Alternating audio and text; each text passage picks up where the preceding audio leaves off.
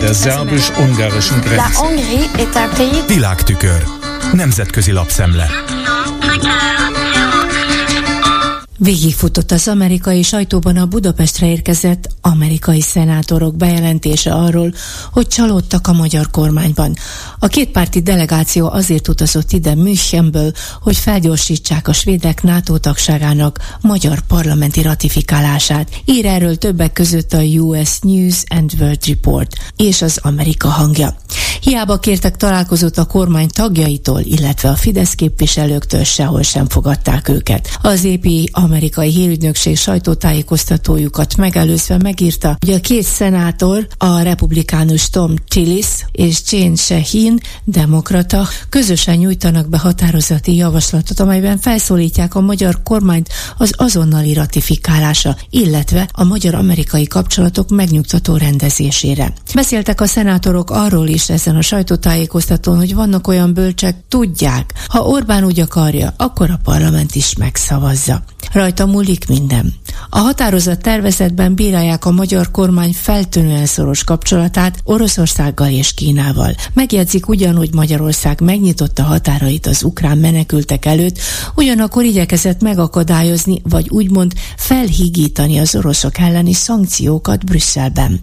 Ellenséges viszonyt alakított ki a Biden kormányzattal, arra való hivatkozással, hogy nyomást akar gyakorolni a magyar közéletre. Idézi erről Szijjártó Pétert is, aki nem egyszer elmondta, hiába próbálkoznak a nyomásgyakorlással, mert Magyarország szuverén ország.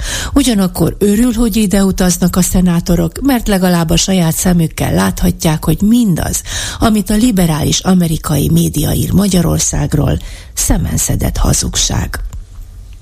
Azért megjegyezném azt is, hogy amíg Trump irányába igencsak elfogult, Newsmax is lehozta az EP tudósítását. Igaz nem fűzött semmilyen kommentet ahhoz, hogy nem csak hogy a demokratákat, de még a republikánus szenátort sem volt hajlandó fogadni a magyar kormány. Nem is mellékesen, azért itt idézném a központi kínai hírügynökséget, Xinhuát, amelyik beszámolt a kínai közbiztonsági miniszter, államtanácsos és Orbán Viktor pénteki találkozójáról. Az összefoglaló szerint a magyar kormányfő külön szólt arról, hogy kiveszőben van az országok közti egymás iránti tisztelet.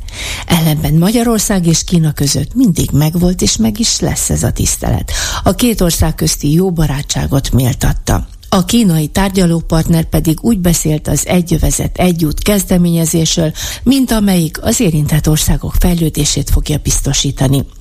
Zárójelben mintegy 150 országgal kötött Kína szerződést, a g közül csak Olaszországgal, de utóbbi kilépett a kezdeményezésből, és egyre több helyen jelentkeznek finanszírozási problémák, zárójelbe zárva. Hasonlóan nagykört futott Orbán évértékelője. Az orosz központi hírügynökség, a TASZ, a beszéd befejezése után szinte azonnal tudósított, kiemelve természetesen Orbánnak az orosz párti mondatait.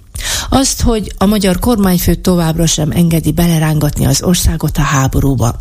Ellenezni fogja az újabb orosz szankciókat. Brüsszel Ukrajna stratégiája látványosan megbukott kijelentést is idézi. Nem küldünk fegyvereket Ukrajnának, még ha az a nagyhatalmaknak nem is tetszik. Halsogták Orbán szavait.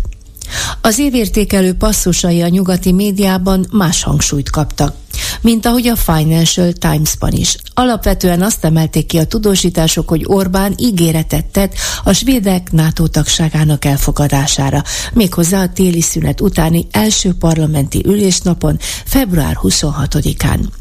Nem mennek el a tudósítások a pedofilféle kegyelmi botrány mellett sem.